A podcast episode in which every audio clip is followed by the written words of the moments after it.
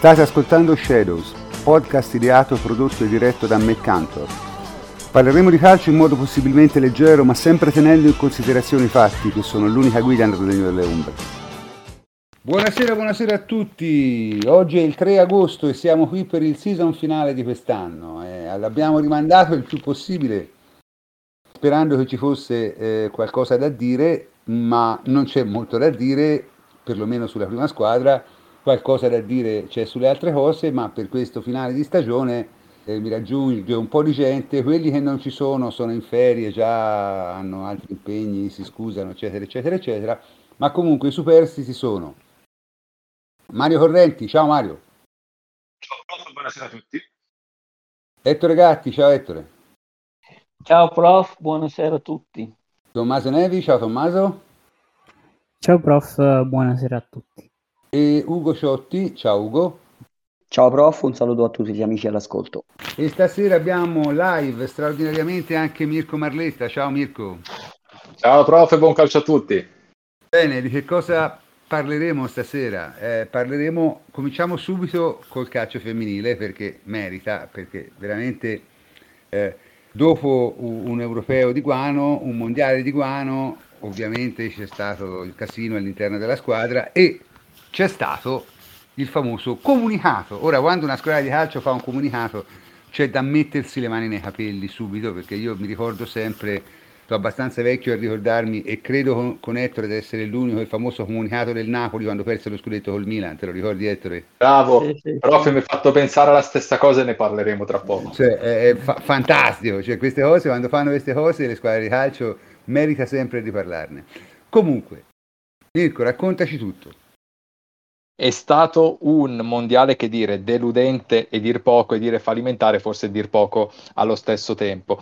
L'Italia fallisce per la, il secondo anno consecutivo un appuntamento, tra l'altro sono passati soltanto 13 mesi dalla disfatta eh, di Euro 2022 e si sperava che con il mondiale ci potesse essere il riscatto da parte delle azzurre e così purtroppo non è stato in un raggruppamento che era abbastanza agevole perché comunque a parte la Svezia che poi ci ha mollato 5 pere nel secondo incontro del raggruppamento abbiamo vinto contro l'Argentina 1-0 in maniera molto sofferta e con un gol di Girelli nel finale e poi clamorosamente abbiamo perso per 3-2 contro la Repubblica Sudafricana che a parte Galtrana che è un ex Madrid club football femminino che è sbarcata quest'anno negli Stati Uniti e giocherà con il Racing Louisville le altre sono giocatrici che comunque sia dal punto di vista tecnico sono dietro le nostre calciatrici, dal punto di vista atletico non lo sono state, sono state davanti, ma più, poi sul fattore eh, atletico ci sarà da discutere molto perché ci sarà da fare tante domande se si potesse avere a che fare con chi lavora per eh, lo staff, eh, nello staff di Milena Bertolini. Sta di fatto che la nazionale perde malamente dopo essere stata in vantaggio per 1-0 grazie a un rigore trasformato da Caruso, aver praticamente segnato nella propria porta con un retropassaggio forte assassino di Beatrice Orsi e aver subito anche il 2-1, si era ripresa con un 2-2 segnato eh, col fianco sempre da Caruso, poi è arrivato il 3-2 da, di Catlana che praticamente ha tagliato le gambe alla nazionale. Quella dell'Italia non è la, l'esclusione più illustre perché ci sono altre tre nazionali che clamorosamente hanno toppato a questo giro. La Germania, che oggi praticamente ha pareggiato 1-1 e complice la vittoria del Marocco per 1-0 contro la Colombia, esce da terza classificata del raggruppamento e non era mai accaduto nella sua storia di non eh, arrivare oltre i gironi eliminatori. Al massimo non si qualificava come era successo a Francia 2019 e oggi sono passate praticamente Marocco e Colombia con la prima che praticamente alla sua prima partecipazione ha centrato l'obiettivo ottavi di finale in maniera veramente incredibile, non ci credevano neanche loro e sono le belle storie del calcio che vanno raccontate. Gli altri illustri sono il Canada, campione olimpico in carica, clamorosamente sconfitta 4-0 dall'Australia, in un dentro e fuori che avrebbe determinato o l'uscita delle campionesse olimpiche o del paese ospitante. Quindi il paese ospitante, l'Australia, è ancora in corsa e giocherà gli ottavi di finale. Tra poco vi darò anche accoppiamenti e date, mentre le canadesi invece vanno a casa. E poi abbiamo visto anche l'uscita eh, del Brasile che non mancava una qualificazione agli ottavi di, di finale dal 1995. Anche qui eh, si conclude nella maniera peggiore l'avventura di Marta Viera da Silva con la nazionale verde oro. Abbiamo, già un'informazione completa sul quadro dei, degli ottavi di finale. Spagna-Svizzera ore 7, Giappone-Norvegia ore 10. Domenica Paesi Bassi Sudafrica la possiamo saltare perché giocano alle 4 del mattino e sinceramente non so chi c'ha voglia di svegliarsi. Ma alle 11 ci sarà la partitissima della domenica tra Svezia e Stati Uniti. Stati Uniti che hanno rischiato grosso, un palo li ha salvate dalla eliminazione contro il Portogallo. Lunedì Inghilterra-Nigeria 9.30 e Australia-Danimarca 12.30. Mer- martedì 8 si concluderà il quadro con Colombia-Giamaica alle 10 e Francia-Marocco, che qualcuno simpaticamente ha detto il derby, eh, a luna. Quindi questo è il quadro completo. Il Marocco oggi si è qualificato insieme alla Colombia.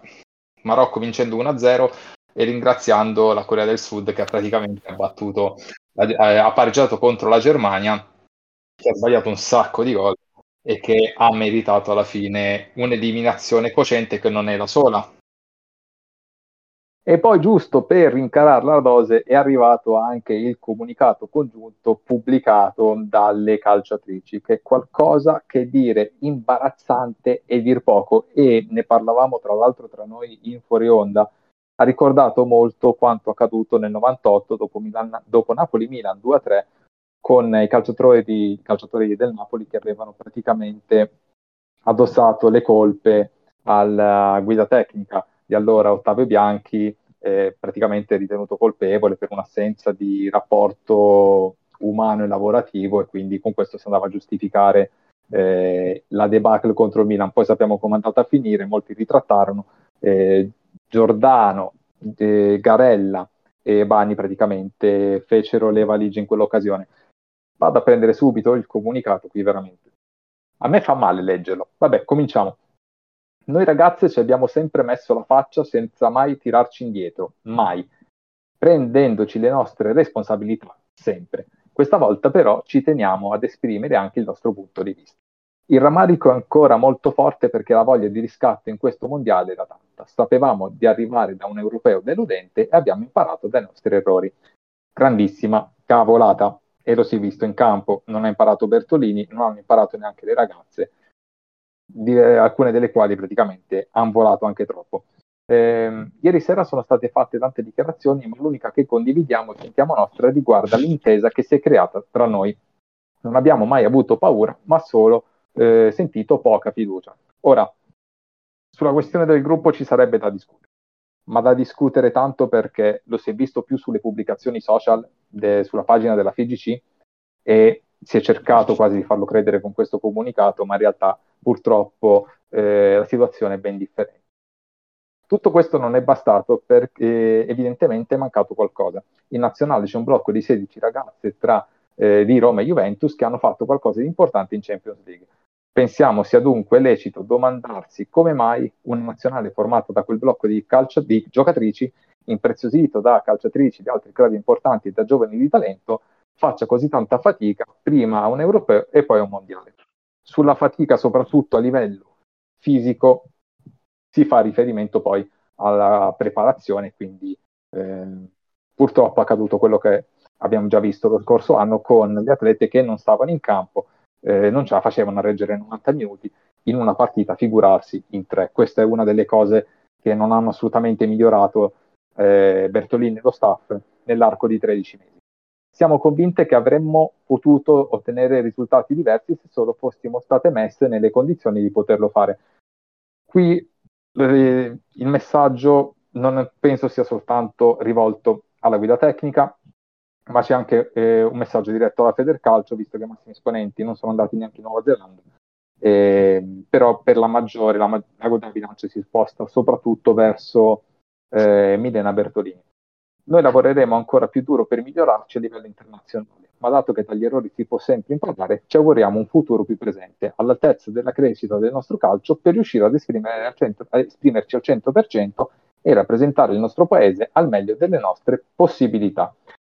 Ora, io poi chiederò a voi un commento eh, di quanto ho detto, ma a leggere e rileggere, io mi chiedo chi è che c'è in federazione che si occupa a livello di comunicazione, soprattutto come lavora, perché un comunicato del genere non doveva uscire per nessuna ragione al mondo, considerando che dopo questo comunicato è scoppiato un ennesimo pandemonio, come se già la sconfitta della nazionale, lasciando perdere tutti coloro che si auguravano da detrattori del calcio femminile che la nazionale si andasse un po' fuori dalle scatole, eh, chi lo segue da vicino, chi lo segue anche dentro, lavorandoci come allenatori, come preparatori, come opinionisti, sotto diversi aspetti, non è assolutamente stato contento intanto di quanto visto, ma anche contento di quanto detto, di quanto pubblicato dalle ragazze, di quanto detto da Milena Bertolini, possiamo veramente fare una lunga lista. Poi ci sono state pure le dichiarazioni oggi di Katia Serra e di eh, Carolina Morace, la prima andata contro tutte le scelte di Milena Bertolini, la seconda contro la federazione, lasciando perdere Carolina Morace che parla parla, però quello che doveva fare non ha mai fatto e poi eh, nel suo operato da tecnico è durato poco ovunque sia andata. Io mi, io mi chiedo perché tutte le dichiarazioni poi escono sempre quando accadono le cose, quando i problemi già li avevano prima, solo che tutte e due, visto che Morace faceva il commento Rai, Katia Serra in studio, nessuno ha mai parlato in questi due anni di eh, prestazioni molto discutibili, di uscite di scena clamorose. Ha parlato di quello che era uno dei grossi problemi, appunto la guida tecnica che ha dato insicurezza alle ragazze. Le ragazze, secondo i tifosi, vi devo dire la verità, non andrebbero neanche toccate, sono scese in campo anche loro e molte hanno dato una dimostrazione di come non va la maglia azzurra. Io ho visto nazionali come quella del Sudafrica, come quella del, della Nigeria, come quella del Marocco oggi, come la Colombia contro la Germania, nazionali che hanno dimostrato di volere, di avere fame e di volere farsi veramente il mazzo. E questo le nostre atlete non l'hanno imparato. L'anno scorso sono state bacchettate a più riprese perché purtroppo ci si sono messi pure i media di mezzo, definite come le ragazze che si prendono il calcio, le ragazze che arrivano all'europeo col professionismo, e purtroppo si è parlato di professionismo e non degli obiettivi che andavano raggiunti, che era praticamente almeno eh, il passaggio del turno. Anche, anche in questa rassegna eh, parlano Giuliano, parla Boattin, parla eh, Bertolini, parla chi che sia. Abbiamo visto una nazionale incapace di stare in piedi in campo, incapace di essere coesa non solo in campo tra i reparti, come gruppo, e purtroppo il risultato che abbiamo visto non è altro che il risultato finale di tutta una serie di cose che andavano aggiustate molto prima. Lo scorso anno ne parlammo, purtroppo con l'eliminazione eh, dall'europeo per il periodo in cui è avvenuto non c'era possibilità di prendere un allenatore di club perché erano tutti partiti in ritiro, quindi o si andava di soluzione di interim interna alla nazionale oppure si teneva Bertolini e si è, e si è scelto praticamente di confermare Milena. Ora voglio vedere considerando che le uniche due possibilità di allenatori comunque sia già nel giro del calcio femminile sono soltanto Patrizia Panico e Antonio Cincotta, voglio vedere la Federcalcio chi sceglierà, se sceglierà una di due, una delle due soluzioni, oppure ne sceglierà una dall'interno, quindi uno cresciuto a Coverciano e non voglio veramente sapere se dovesse essere questa la soluzione, quest'ultima la soluzione adottata, perché ci sarebbe comunque sia da mettere sempre mani nei capelli. Ma quello che si è capito è che il calcio femminile si sta rapidamente avviando verso la stessa china del calcio maschile. Eh. Cioè, nel senso, si sperava fosse un'isola un po' diversa, ma invece... Cioè... Sì, ma allora il discorso è che bisogna ragionare su una cosa sono diventate anche professioniste, quindi hanno anche responsabilità maggiori, se ne devono prendere queste responsabilità. Io purtroppo già lo scorso anno avevo detto c'è il grosso rischio che eh, la maglia della nazionale e soprattutto i contratti professionistici per le calciatrici diventino, soprattutto questi ultimi, eh, il punto d'arrivo e non quello di partenza, o almeno il punto che ti assicura una tranquillità economica e che ti permetta di poter fare del tuo sport il tuo lavoro. per alcune era già possibile, ma con contratti diversi, eh, perché non erano contratti di lavoro, contratti con questi sportivi, con eh, il tetto massimo. Ora hanno la possibilità di fare le calciatrici a tempo pieno. Quello che purtroppo hanno dimostrato è che, nonostante abbiano un buonissimo bagaglio tecnico, su quello fisico bisogna lavorare molto. Purtroppo i nostri preparatori, ma parlo dei vari club, devono andare all'estero a vedere come si preparano in Spagna, come si preparano in Inghilterra, che allenamenti fanno il Wolfsburg e il eh, Bayern Monaco. Perché finché continueranno a pensare che quello che si studia, per esempio a Coverciano, quello che si conosce, sia sufficiente per preparare gli atlete eh, per le competizioni, parliamo di club eh, internazionali, quindi Roma e Juventus nel caso specifico, e se si pensa che quello che faccia la nazionale basti avanti per poter avanzare e si è visto che tolto l'exploit di Francia non è così, l'ho dimostrato lo scorso anno l'europeo, l'ha dimostrato ancora di più il mondiale australiano-neozelandese, finché questa sarà l'idea ci troveremo con club e con nazionali e con la nazionale che saranno indietro non un passo, non due passi, ma veramente anni luce rispetto alle altre nazioni. Poi possiamo dire che eh, ci si è mossi più tardi di altri, ma il problema è che anche pur essendo questo il punto di partenza, Inghilterra, Spagna, Germania vanno spediti, vanno speditissimi.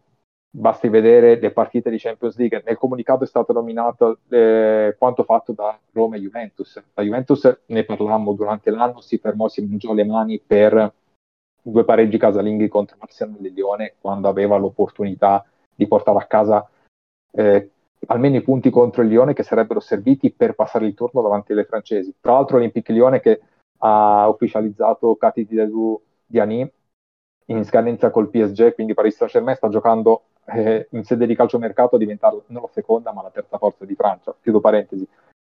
Ma la Roma è andata avanti agli, agli ottavi di fi- ai quarti di finale con un girone che era semplicissimo, che avrebbe potuto giocare anche l'Inter di Guarino o il Milan di Ganz e passarlo ugualmente, e dimostrando un divario atletico imbarazzante nella sfida di ritorno. Barcellona all'andata, eh, scusando il, il termine expordiano, ha cazzeggiato, al ritorno al Camp Nou ha dato dimostrazione di calcio e si è vista una differenza colossale tra il modo di giocare dei top club spagnoli, in questo caso Barcellona, che di per sé è praticamente un, un mondo a sé in Spagna ed è eh, campione d'Europa in carica e si è visto poi il livello della Roma. Ma al posto della Roma avrebbe potuto giocare la Juventus e sarebbe successa la stessa cosa, perché purtroppo il livello è quello. Ne, discute, ne se ne discute comunque sia anche con chi lavora come settore. Eh, il discorso è che da noi manca, come dicevo prima, la, la cultura dell'imparare da chi eh, sa lavorare di avanti col lavoro, quindi come lavorano all'estero. Questo fa sì che ovviamente le nostre calciatrici non sono preparate per poter reggere fisicamente contro giocatrici che hanno comunque sia una struttura su cui si è lavorato molto negli anni, che è una struttura migliore a livello atletico, a livello fisico e che naturalmente poi il campo dimostra, dà vita veramente a un differenziale tra eh, tra le nostre atlete e le atlete straniere. E purtroppo questa situazione, finché non si cambierà testa, lato preparazione ci sarà, ma finché non cambieranno testa anche le nostre atlete, che a quanto pare oltre un tot non vogliono andare, darà vita naturalmente a dei, dei risultati troppo tangibili, troppo visibili. Pens- mi ha chiamato un, palla, un ex pallavolista e mi ha detto non è possibile vedere delle ragazze che non riescono a stare in piedi, non è possibile vedere Durante che non riesce neanche a uscire, non è possibile vedere giocatrici che stanno dentro l'area piccola a difendere sui corner. Sono cose che bisogna imparare eh, e c'è tanto da lavorare. E, da tifoso lo dico, fa malissimo, perché comunque siamo tifosi, io poi opero anche eh, commentando, un tempo scrivevo anche, ma comunque commento il calcio femminile, lo seguo sia in Italia che all'estero e avremmo veramente un gran potenziale, ma è un potenziale che non viene sfruttato per niente. Quindi il rischio è di vedere, soprattutto a livello nazionale, se non si, ci si dà una mossa, di vedere un differenziale che aumenterà anche col prossimo europeo. Noi dovevamo partire col 2011 lasciando perdere il 2020, 2021, pardon, lasciando perdere il 2020 dettato dal Covid e dall'interruzione delle attività doveva essere un punto di ripartenza, invece praticamente ci si è fermati. Io quello che ho sottolineato è che molte atlete eh, non hanno più avuto fame dopo quanto realizzato in Francia e questo è stato anche confermato da più parti, ma si è visto comunque sia chiaro e tondo. Hanno più fame le giovani che vogliono mettersi in mostra e vogliono imparare. Non ho visto la stessa grinta, la stessa voglia, la stessa, la stessa fame da parte di atlete molto più navigate. Poi potremmo anche discutere su tutte le scelte che ha fatto Milena Bertolini, sia in campo durante il... Io veramente sono quasi desolato quando ne parlo perché eh, da una parte sono stati fatti degli errori eh, di scelta delle interpreti, mi viene in mente per esempio Dragoni in mediana, Me- Dragoni gioca o esterno d'attacco o mezzala, ma non di certo in un centrocampo a due. Lì è mancata Rosucci, c'è poco da dire e aveva giocato un grande campionato fino a che non si è infortunata sia come centrale di centrocampo che come centrale di difesa. Si è parlato dell'assenza di Gamma, di Gamma però penso che eh, lì la questione sia più legata all'impiego, non, non voleva secondo me fare eh, un po' la pinsoglio della situazione e si può anche capire, ma è clamoroso come si sia tenuto fuori in attacco una come Piemonte, che era quella che a livello strutturale, a livello fisico poteva darci molto di più eh, di Giacinti, e soprattutto è stata tenuta fuori una come Valentina Bergamaschi che è la più forte, è quella che corre di più sull'esterno, è quella che mette meglio i palloni, è quella che puoi adattare a qualsiasi ruolo sull'esterno, in 4-5-1, 5-4-1, 3-4-3, ti può giocare a eh, centrocampo in, a- in attacco, in difesa, puoi farle fare più cose.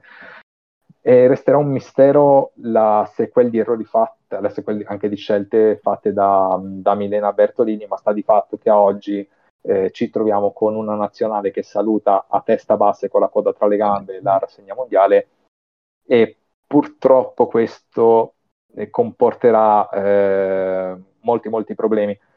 E visto che si parlava di comunicati imbarazzanti, cioè, mi viene in mente la Sampdoria perché? Perché noi abbiamo parlato del maschile nelle settimane precedenti, chiacchiere da bar Sampdoria che eh, forse non si scriveva, si scriveva.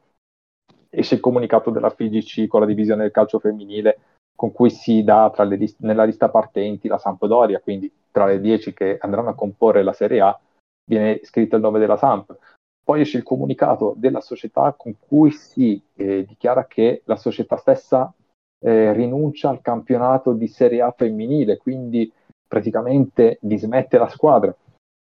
Poi esce una, un'indiscrezione secondo cui la Sampdoria starebbe pensando a iscriversi al campionato di Serie A, cioè sta succedendo di tutto. Sta di fatto però che eh, chi alla Sampdoria avrebbe dovuto giocare Agnese Bonfantini, che è ancora di proprietà della Juve, andrà a giocare all'Inter. Quindi eh, Juve, Juve, che perde Bonfantini, perde Zamanian, stavolta a titolo definitivo perché ha firmato col Sassuolo, eh, ha perso Cernoia a fine contratto che è andato a rinforzare il Milan.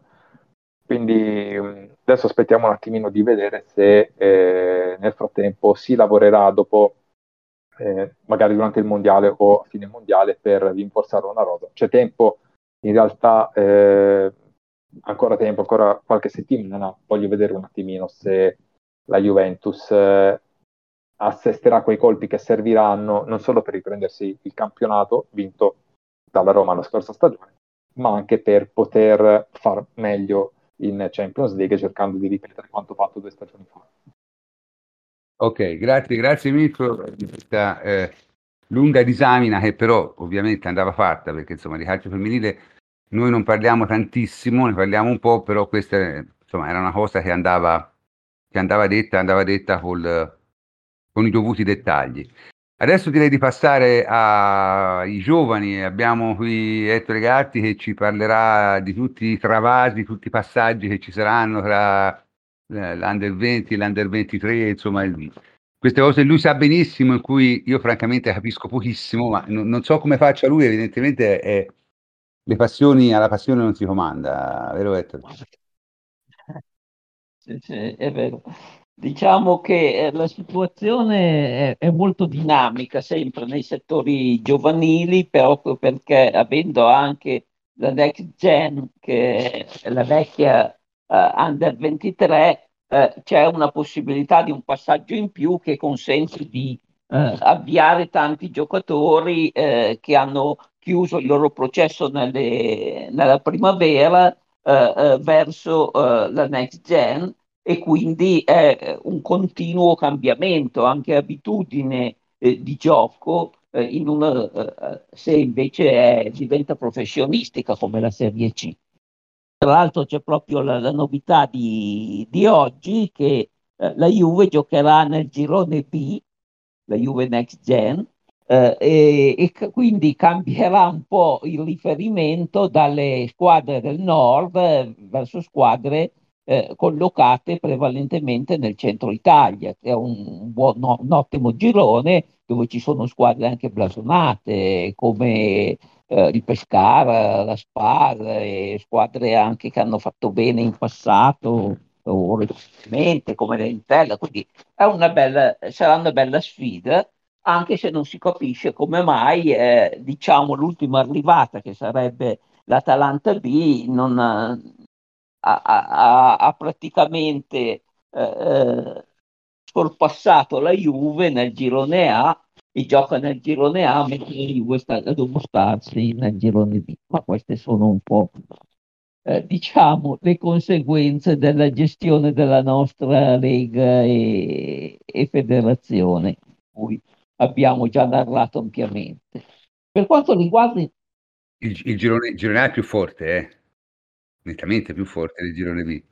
Ecco, eh, forse eh, eh, da questo punto di vista, a parte queste squadre che ho citato, eh, ed altre magari anche di rilievo, eh, potremo anche giocarsela meglio quest'anno. Vediamo, soprattutto se verranno mantenuti i, i campioni che ci sono, ci sono già affacciati nella prima squadra e, e che potrebbero fare un po' eh, a fisarmonica tra la gen e la prima squadra. Sto parlando de, di um, che eh, secondo me però sarà destinato più alla prima scuola che ad altro, visto che la, tanti si stanno accorgendo delle sue qualità e delle sue potenzialità enormi e, e rappresenta un vero, un vero, secondo me, crack de, del calcio futuro speriamo che rimanga a lungo nelle, con i colori bianconeri.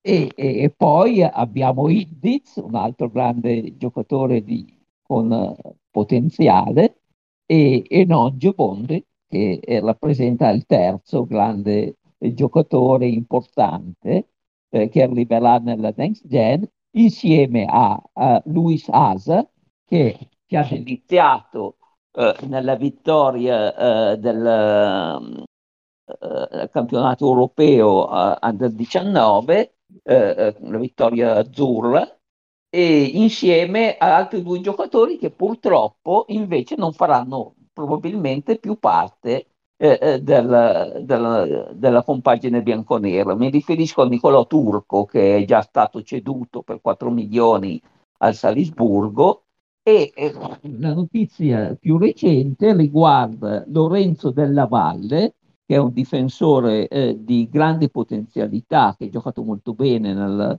nella Juve Primavera e che sembra destinato a passare a Los Angeles, cioè la squadra adesso, in cui adesso milita Giorgio Chiellini.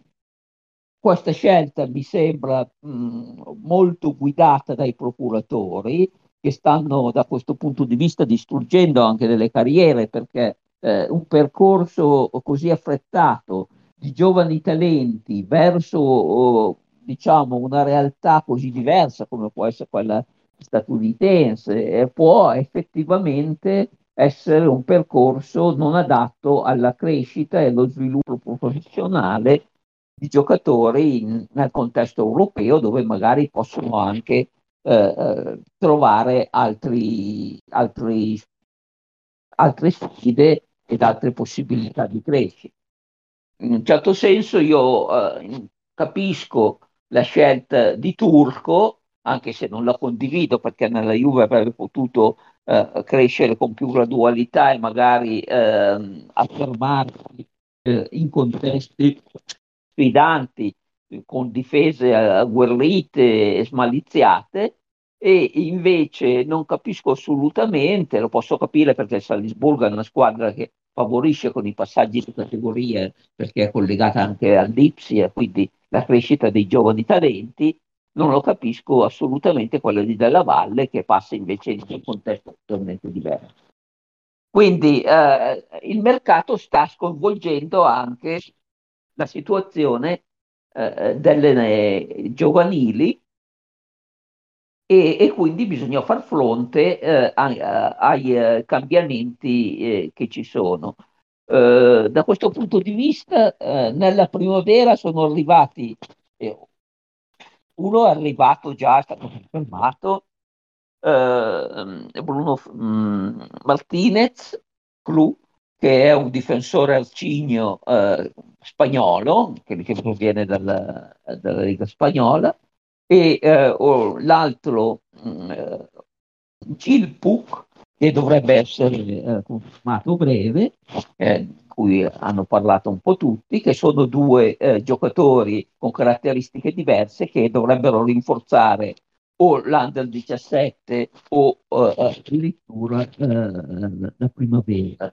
E in, da questo punto di vista l'atteggiamento della Juve è sempre molto prudenziale, preferisce far partire i giovani nella categoria dove possono consolidarsi e poi fare il passaggio successivo, come sta succedendo a Di Biase, che è un giocatore, un attaccante molto forte che si, sta, eh, che si è fermato nella Pistoiese in Serie D e che adesso eh, è stato eh, affiancato, cioè è stato affidato a Montero eh, nella primavera e, e, sta facendo bene. Nella primavera sono eh, stati inseriti anche molti giovani eh, validissimi dell'Under 17 eh, sul quale mi attendo molto.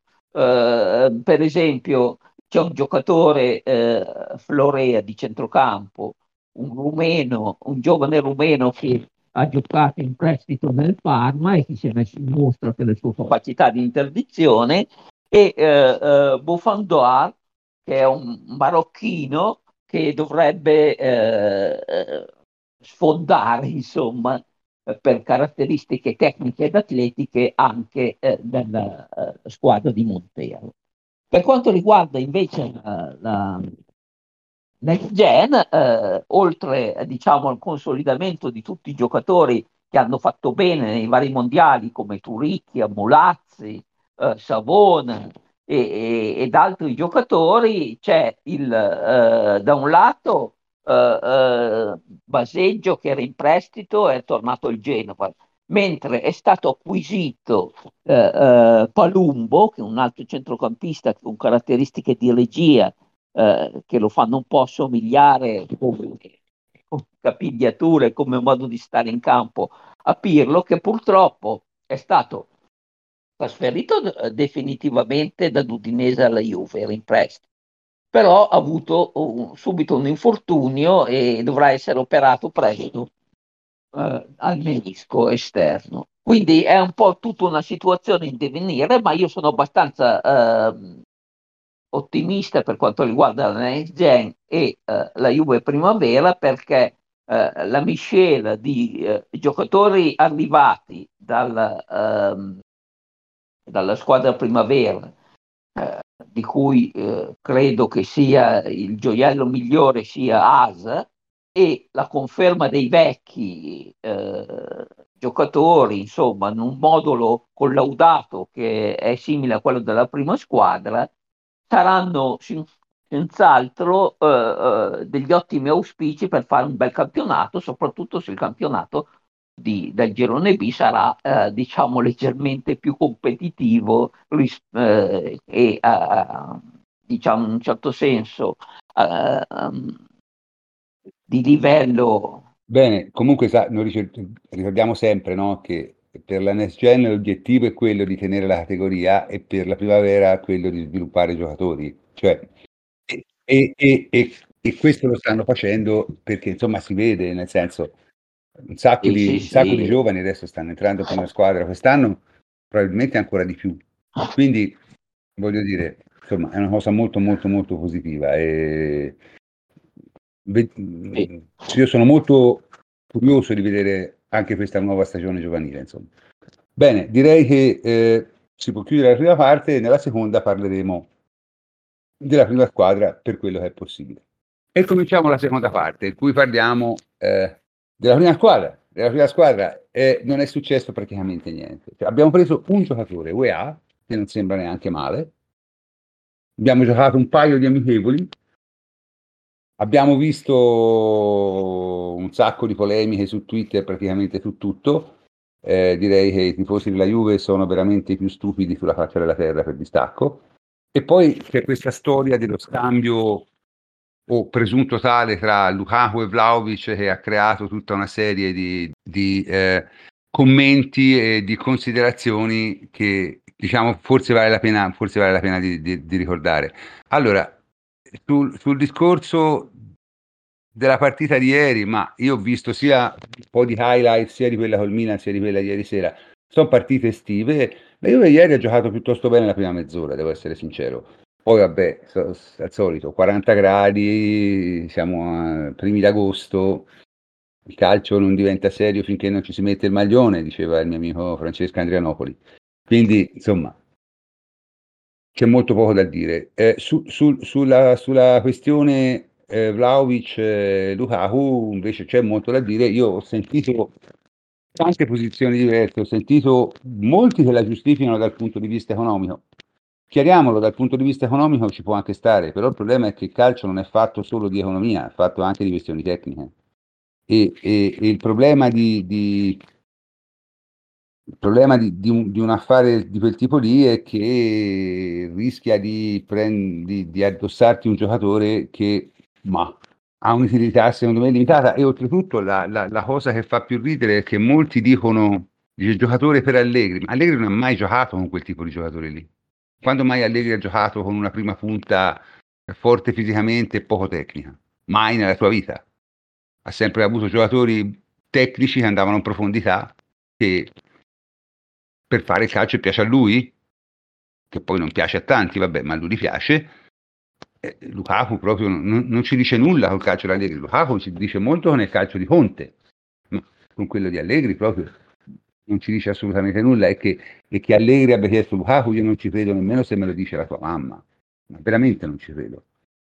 Oltretutto mi sembra che quest'anno il livello proprio della, delle, delle, delle cazzate sta raggiungendo dei dei punti mai visti. Non lo so, io dite qualcosa voi perché io francamente non, non so più assolutamente dire. Mario, di qualcosa te.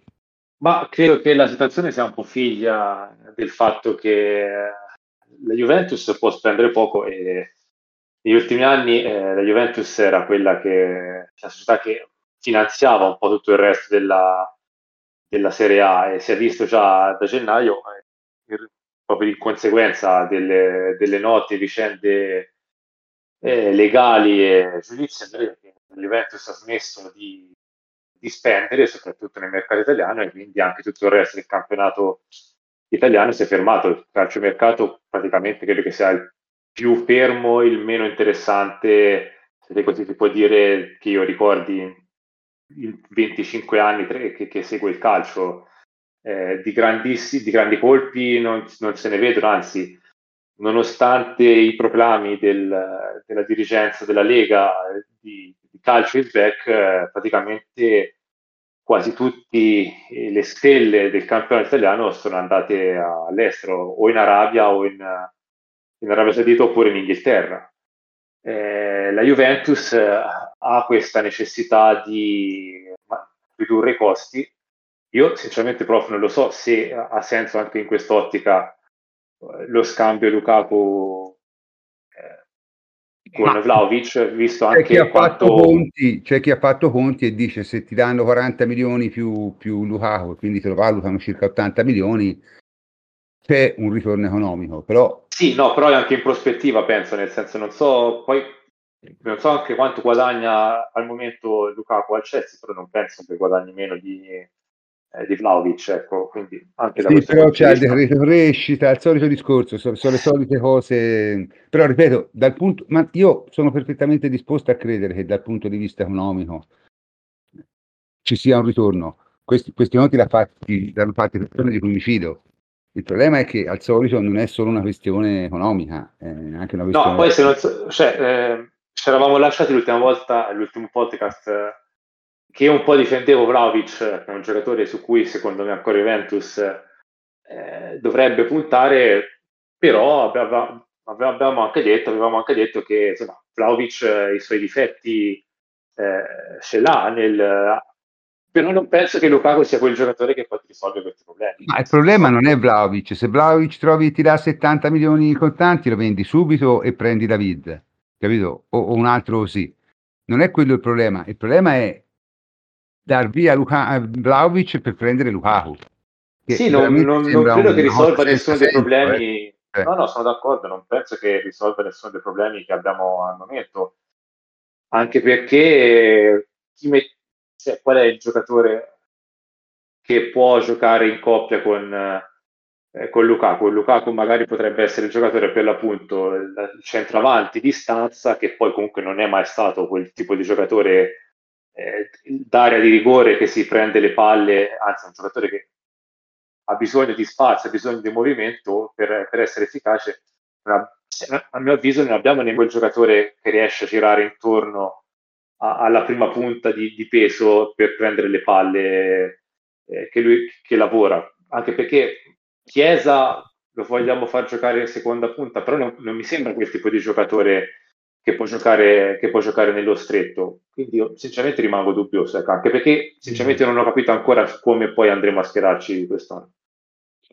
Io penso che andremo a schierarci al solito modo, col 3-5-2-4-4-2 classico. Cioè, il discorso di Chiesa è che lui però se vuole giocare a alti livelli l'ala non la può più fare, eh? non c'ha proprio più il... C'ha un po'... Quando te c'hai un infortunio del genere, non so se ti ricordi Del Piero, Del Piero è stato un... era un giocatore generazionale prima dell'infortunio, è stato un grandissimo giocatore dopo, ma è stato un giocatore diverso. Sì, sì, era, pesava anche 15 kg di meno, c'aveva anche... A parte quello, ma anche il modo di giocare cioè, Del Piero sì, è diventato un attaccante che segnava tanto, chiaro, dall'essere un giocatore straordinario che, che, che, faceva delle cose incredibili, è diventato un bravissimo attaccante che segnava tanto.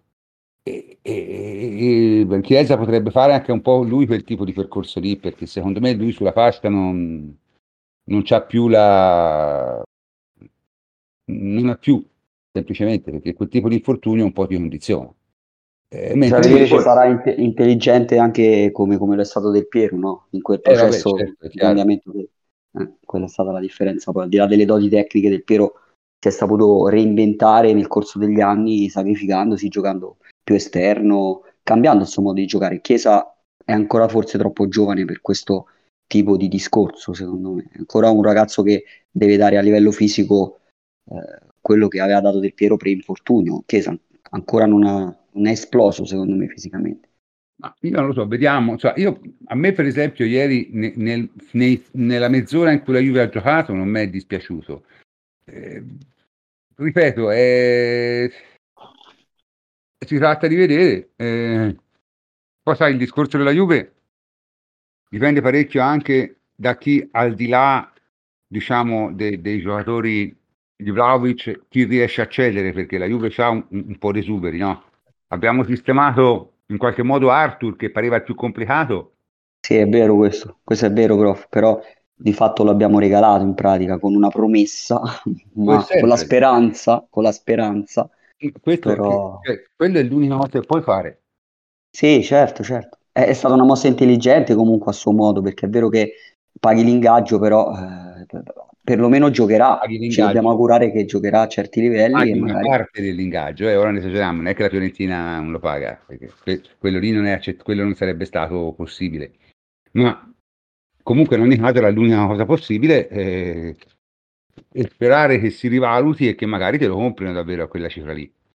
Sì, ceduto anche velocemente poi, rapidamente, mm. è quello che dovrebbe fare la differenza adesso. Siamo un po' bloccati perché è agosto e ancora non riusciamo magari a piazzare ecco, questi esuberi, tanto da riconsiderare alcuni giocatori in piede di partenza, su piede di partenza come giocatori probabilmente eh, nella rosa dell'anno prossimo, penso a McKenny.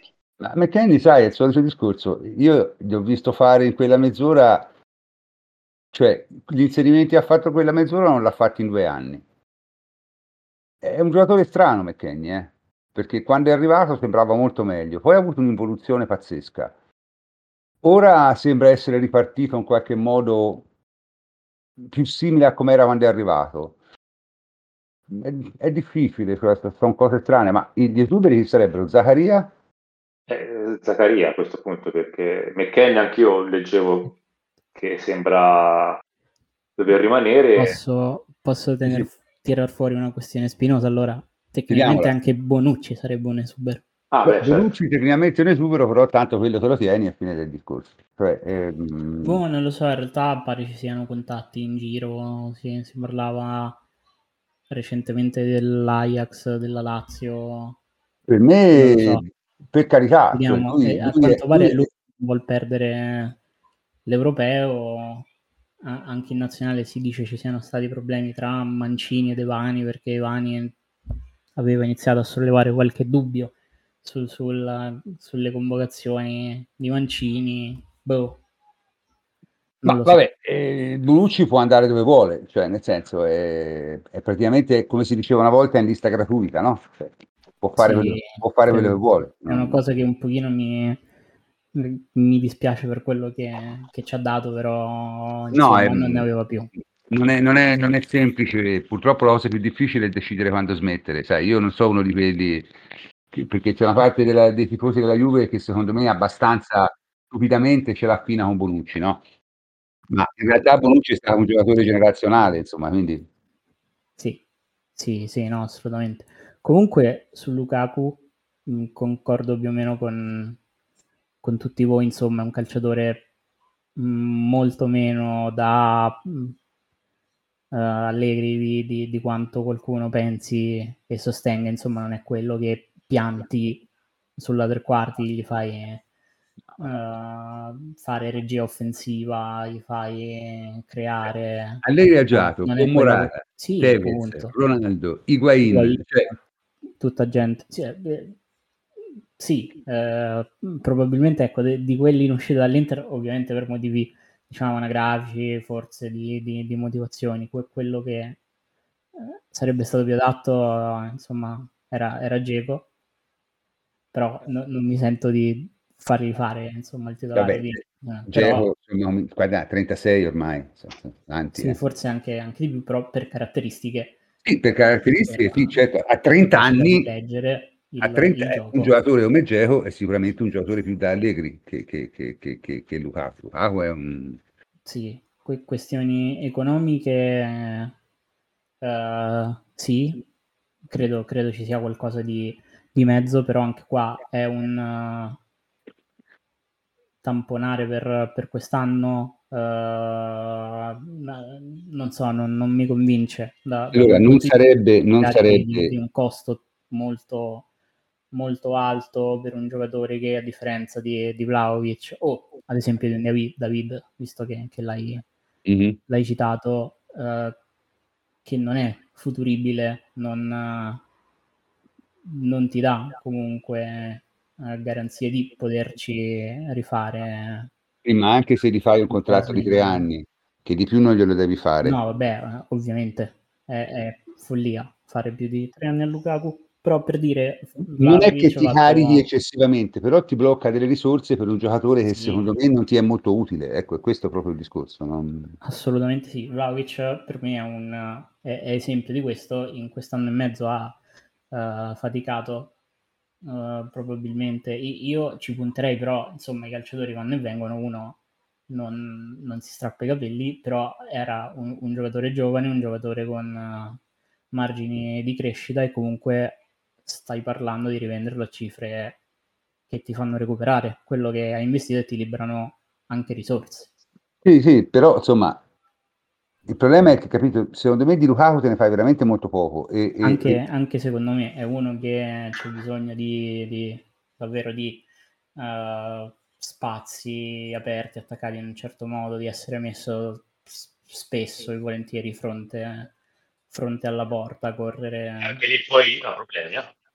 Sì, sì, beh, certo.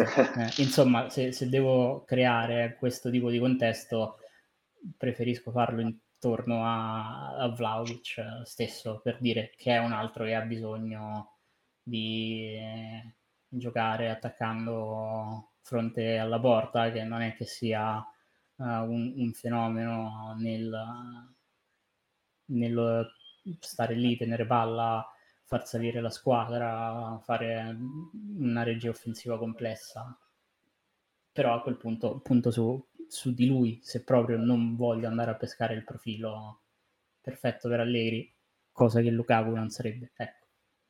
Per il resto, per il resto sì. Uh, io le ho viste per intero tutte e due le amichevoli, puntando la, la sveglia.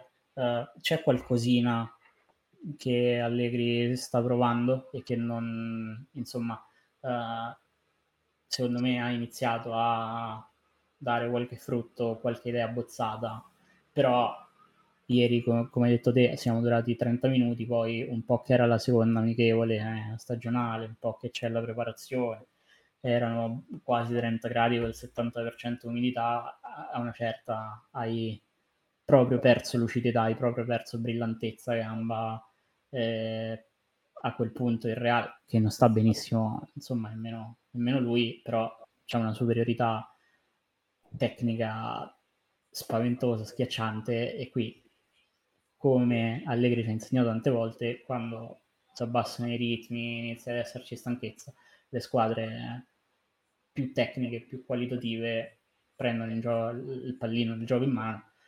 Poi in realtà no, non è che siamo stati totalmente alla mercede del, no. de, del Real capisco, no? qualcuno eh, c'era la, um, un pochino di discussione polemica con uh, i 30 tiri in porta, de, i, i, 30 tiri del Real no, io, sono io, stati... No, cioè, non, non, boh, è stata una partita un po' così. Ecco.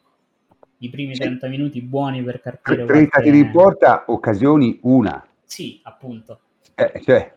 Cioè è stato molto, volendo e volendo ragionare di calcio, anche se è un amichevole estivo e non c'è molto da, da, no, no, da ragionarci è stato però quello, quello che possiamo fare quello che possiamo fare secondo me è concentrarci perché poi è ovvio che siamo ad agosto però concentrarci sui gol che la Juventus ha fatto e, e su quei movimenti che sono capaci di fare perché noi mettiamo in dubbio che i nostri sappiano fare determinati movimenti. Poi ti fanno un'azione come quella del primo gol ma anche come quella del secondo dove ci sono 3-4 giocatori che fanno la cosa giusta, sia senza palla che con la palla, fanno il passaggio giusto finalmente, né troppo avanti né troppo indietro, si trovano bene di prima, fanno movimenti come McKenny di inserimento senza palla e, e penetrano in aria, insomma c'è uno scarico sul quinto a destra che poi entra UEA, cioè ci sono tutte cose che mettevamo un po' in dubbio, no? noi sapessimo fare, che poi siano durati poco, eccetera, quello è un altro problema, eh, la solita condizione atletica che, che, che, la Juve è un problema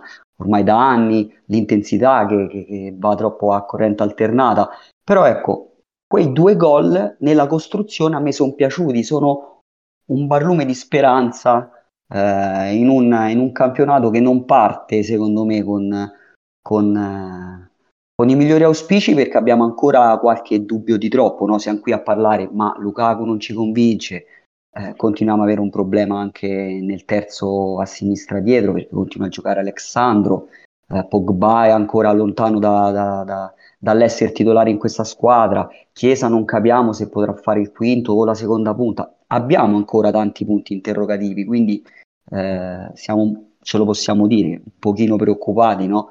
La cosa che a me ehm, preoccupa poi oltremodo è pensare eventualmente di dar via un Vlaovic o un Chiesa, salvo poi rimpiangerlo l'anno prossimo nell'eventualità di eh, ultimo anno di Allegri, nuovo allenatore, magari 4-3-3 e sei lì a rimpiangere e dici caspita io avevo, avevo Vlaovic, avevo Chiesa, potevo fare il 4-3-3 con loro, adesso che ho l'allenatore giusto per, non ho loro e devo riandare sul mercato. Questa anche è una mia personale preoccupazione. Ma chi ti dice che questo sia l'ultimo anno di Allegri? È una mia sensazione, indubbiamente, però già sulla panchina della Juve starci troppo tempo non è Io, generale. Dico. Non, non, lo so, nel senso, bisogna, bisogna un po' vedere, bisogna, bisogna, vedere, bisogna capire bene quello che, quello che viene fuori e soprattutto come si forma la squadra. E per adesso bisogna, bisogna aspettare, bisogna aspettare. Io l'unico problema grosso della Juve che vedo è nel centro-sinistra dietro. Lì sì, effettivamente abbiamo, abbiamo un problema. Abbiamo un problema. Eh, io personalmente credo che dovrebbe giocare sempre con Bremer, Danilo e Gatti, però chiaramente non ah, io, vedo, io vedo eh, un, un jolly importante in uh, Oisen, nel senso che se effettivamente... Ci vuole coraggio, eh, però... Eh, ci vuole coraggio, ci vuole coraggio, però di fronte a, a delle prestazioni così, eh, diciamo, importanti anche in termini di sicurezza, di personalità, il fatto che eh, dei giovani Oisen sia stato eh, l'unico che ha schierato, eh, seppur parzialmente, in tutte le due partite. Eh, quindi vuol dire che comunque sta valutando il ragazzo e, e, e, ha delle caratteristiche che sono non solo tecniche, probabilmente ha delle carenze ancora atletiche, ma ha una personalità tale che può sopperire anche le, alle carenze atletiche. Quindi non dico che debba essere un titolare, però eh, eh, nel caso fosse necessario sarebbe secondo me una valida alternativa. Poi ho visto anche eh, qualche spunto interessante in termini proprio di mh, eh, variazioni risparsato, nel senso che eh, c'è un'aggressività di primo impatto eh, in attacco che eh, eh UEA ha, eh, permette di sviluppare ecco. e quindi questo crea le premesse per riprendere subito la palla per dare più fiato alla, alla difesa e per eh, evitare tutte le criticità che ci possono essere in un centrocampo ancora incompleto. Perché il, grosso problema di, di, di Lukaku uh, Vlaovic è il problema che noi non riusciamo a vendere nemmeno giocatori che hanno, potrebbero avere delle potenzialità come Zaccaria. Eh, cioè noi siamo in estrema difficoltà perché dobbiamo sopperire alle mancanze di introiti della Champions League che sono significative e quindi per ridurle, per ricondurre il, il bilancio ad una situazione sostenibile, dovremo purtroppo fare delle operazioni anche che non avremmo fatto in una situazione di normalità. Ma non lo so, secondo me piuttosto che fare un affare come Lukaku Vlaovic ti conviene veramente fare ricapitalizzare a quel punto lì. Eh. Che si vocifera, giusto, prof? Si vocifera. Bisogna vedere se, l'azio- se, l'azionista è d'accordo. Eh. eh, ma sai, l'azionista non, non, è fesso, cioè nel senso, perché noi ci eh. siamo, siamo entrati in questo buco proprio per, per fare operazioni di quel tipo lì, capito? Eh, so. Insomma, le operazioni che devi fare sono quelle di UEA, le operazioni che devi fare tutto, sono quelle... Eh, capito? Cioè, sono quelle lì. Perché noi si parla tanto di Zaccaria, ma Zaccaria comunque rimane un giocatore vendibile, capito? L'errore è Arthur, non è Zaccaria. Sì. Non è sì, neanche Zaccaria, Zaccaria, non sono riusciti ancora a venderlo per 20 milioni, eh, eh, eh, che è una cifra secondo me non eccessiva rispetto alle cifre che si sentono in giro.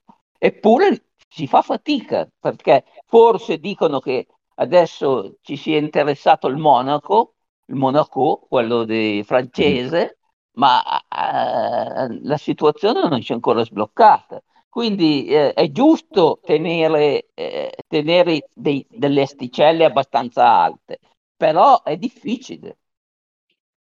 È difficile, però secondo me non, non... È, il sol... è, il discorso che si faceva prima con Tommaso, cioè fare, fare lo scambio Vlaovic-Lukaku ti può portare diciamo, dei benefici economici in questo bilancio qui, ma poi alla lunga eh non lo so se ti porta benefici perché, perché, ripeto si parla il conto è stato già fatto Lukaku ti costerebbe meno di Vlaovic ti costerebbe sui 25 milioni l'anno ma sono comunque 25 milioni spesi su un giocatore che francamente non mi pare utilissimo alla causa ecco cioè non, mi sembra che per quel ruolo lì è meglio Hen se proprio ha bisogno di un, di un centrale che, che faccia un po' di casino capito? Quindi non lo so, eh, sono cose abbastanza, abbastanza complicate. Volevo fare una domanda, scusate, perché qui abbiamo parlato del mercato della Juve, ma il mercato degli altri che cosa è stato? Cioè il Milan ha preso... Secondo, il secondo Milan me il Milan sta facendo bene. Il Milan, il Milan ha preso 6 o 7 giocatori a caso, ha venduto Tonali, probabilmente Beh, anche... Insomma, Beh, insomma, abbastanza. Sono eh. giovani, giovani che hanno, che, che hanno una buona eh, ehm, gamba, sono atleticamente validi. Eh, Cioccuese, quello che hanno preso, completa sulla destra eh, questo, questo, stile di attacco eh, basato sulla corsa, ecco, lo hanno Leao sulla, sulla sinistra, hanno questo Cioccuese sulla, sulla destra. Hanno eh, forse una squadra un po' troppo sbilanciata perché eh, non hanno, hanno, sì, non hanno dei, dei, grandi centrocampisti di difesa, di interdizione, però secondo me se trovano un equilibrio una squadra eh, giovane e, e abbastanza, abbastanza uh, aggressiva. Ecco. Uh, poi bisogna vedere come la completano, se riescono a, a trovare eh, a trovare un equilibrio. Loro hanno avuto questo vantaggio di aver ceduto Tonali a una cifra molto buona, ecco, e questo mm-hmm. li, rende, li rende abbastanza tranquilli sul piano finanziario. Un giocatore come Tonali, cioè pagato quella cifra lì, io so cose incomprensibili. Eh. Lo stesso discorso per l'attaccante dell'Atalanta, come si fa? Ha pagato 80 milioni, uno ha segnato 9 gol in una squadra che è andata male. Cioè. Io non riesco a capire come faccia Marotta a, a, a, diciamo, a, tessere questa rete per cui si fa sempre prestare i giocatori e li paga dopo e, e riesce a costruire una squadra che, che secondo comunque, me ancora all'Inter comunque gli manca tanto, eh. Tanto, tanto, tanto gli manca ancora. Eh. Gli manca il portiere, manca ancora, però gli manca il portiere. Gli manca, gli manca un attaccante. È l'attaccante. Hanno preso due centrocampisti che tutti dicono, ne dicono meraviglia, ma io francamente a me non, non mi fanno spellare le mani né l'uno né l'altro, però sono opinioni mie. Cioè, Frattesi e Samarzic. Samarzic è un po' meglio, Frattesi a me mi sembra il classico giocatore italiano sopravvalutato, uno alla barella, insomma. Sì, mm. no, corrono, eh. Corrono sì, ho capito, però... atletico non Almeno so. in, in, Italia conta la differenza. Una, eh. una, Poi... cosa, una, cosa, volevo sapere, ma qualcuno sa bene questa storia di Sommer, del portiere? Io ho sentito dire delle cose stranissime. Chi è che ne sa qualcosa di questa storia qui? Eh, Sommer è, è praticamente eh, potrebbe essere ceduto dal Bayern, ma il Bayern non ha ancora trovato il sostituto adeguato perché eh, originariamente era la riserva di Neuer, ma Neuer si è infortunato e ha, una serie di problemi quindi anche a loro manca un portiere affidabile. Infatti si parlava addirittura di Scesni come possibile sostituto, però eh, la Juve non credo che, che, che ceda Scesni se non a delle cifre molto alte. Quindi il problema del Bayern è trovare effettivamente un sostituto all'altezza. Sommer ha delle caratteristiche, secondo me, inferiori a quelle di Onan, eh, anziano, insomma, tocca bene col piede, ma è di livello inferiore, però eh, risponderebbe all'esigenza eh, di avere un portiere di esperienza. Eh. Ma non ho capito, ma come mai dicono che il Bayern lo dovrebbe dare gratis? Ma che storia è? Io non ci ho capito nulla.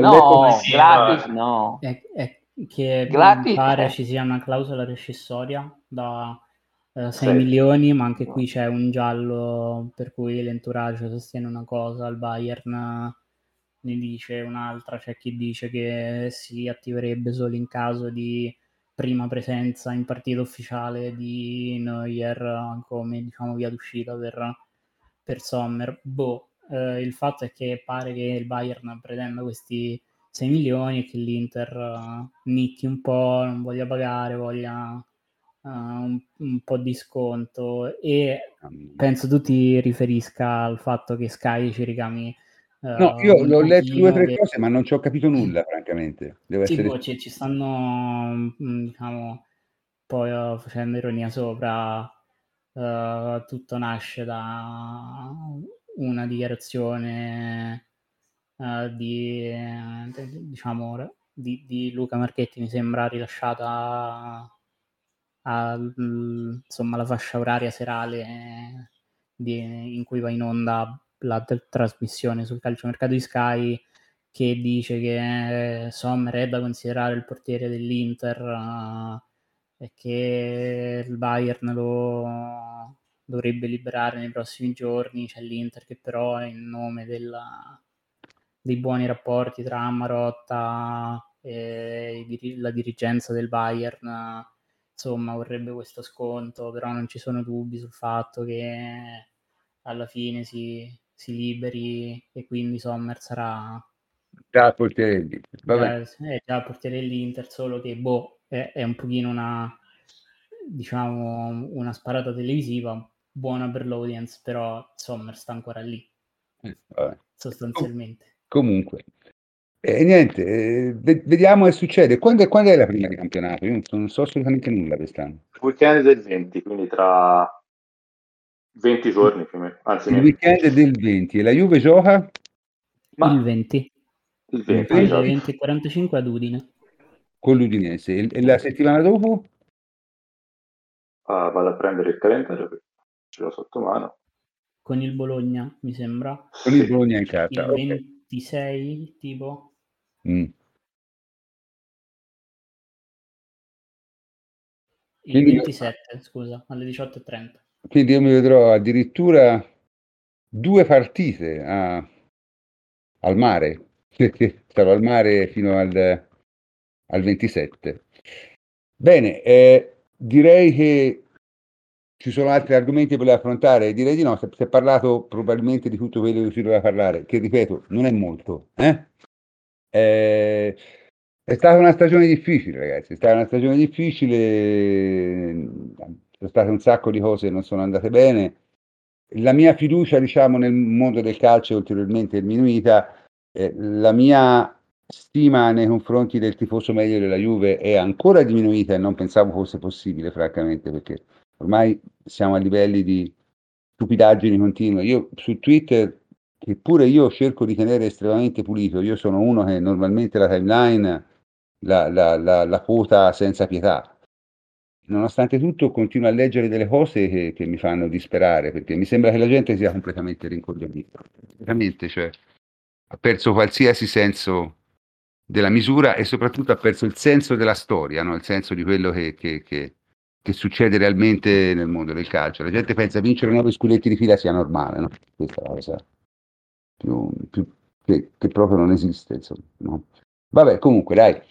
Eh, noi riprenderemo, direi, posso dire anche la data, che dovrebbe essere giovedì 31 luglio faremo la trasmissione di apertura, perché io ritorno il 28, quindi il 31 luglio faremo agosto, la... Agosto, 31 agosto, prof. 31 agosto, sì, 31 agosto. Certo, 31 agosto faremo la trasmissione del nuovo anno e ci saranno probabilmente, le cose da dire, ci saranno due partite e ci sarà probabilmente un, una rosa a quel punto più chiara rispetto a ora, mancano solo 28 giorni, però sarà sicuramente più chiara e magari, boh, vedremo, vedremo, vedremo che succede. Tanto quest'anno non abbiamo le coppie, abbiamo solo il campionato, ci possiamo tranquillamente concentrare su quello. E niente, dai, anche quest'anno è finita, non è finita benissimo, però è finita anche quest'anno e comincio a salutare tutti a partire da Mario Correnti. Ciao Mario. Ciao prof e buon resto dell'estate a tutti. Tommaso Neri, ciao Tommaso. Ciao prof, uh, buone, buone ferie e ci risentiamo la prossima stagione. Ugo Ciotti, ciao Ugo. Ciao prof, un saluto a tutti gli ascoltatori e grazie per eh, insomma, avermi ospitato in questo primo anno mio personale su Shadows, quindi grazie mille. Ettore Gatti, ciao Ettore. Ciao prof e grazie a tutti e buone vacanze per chi ci andrà. Ok, e Mirko Marletta, ciao Mirko. Ciao prof e buona estate a tutti. Ok, salutano anche ovviamente quelli che sono partecipanti abituali eh, ma che non sono potuti venire per ragioni personali, Federico Ienco, eh, Michele Giliberti e eh, Mirko Nicolino, che ormai è tanto che non viene, ma speriamo di vederlo più, più spesso. In ogni caso è finita anche questa stagione. Io sono il professor Cantor e come sempre vi saluto. Ci vediamo per più il Buonanotte a tutti.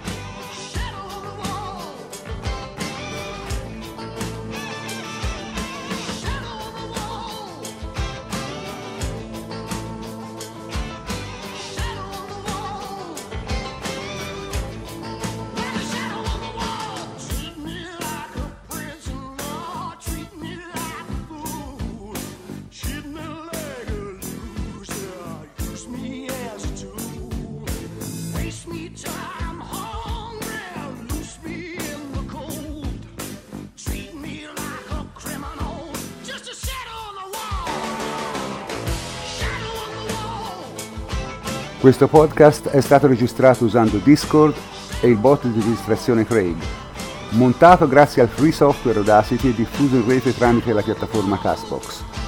La sigla iniziale e finale è Shadows on the Wall di Mike Oldfield. Un grazie come sempre a tutta la redazione di Shadows.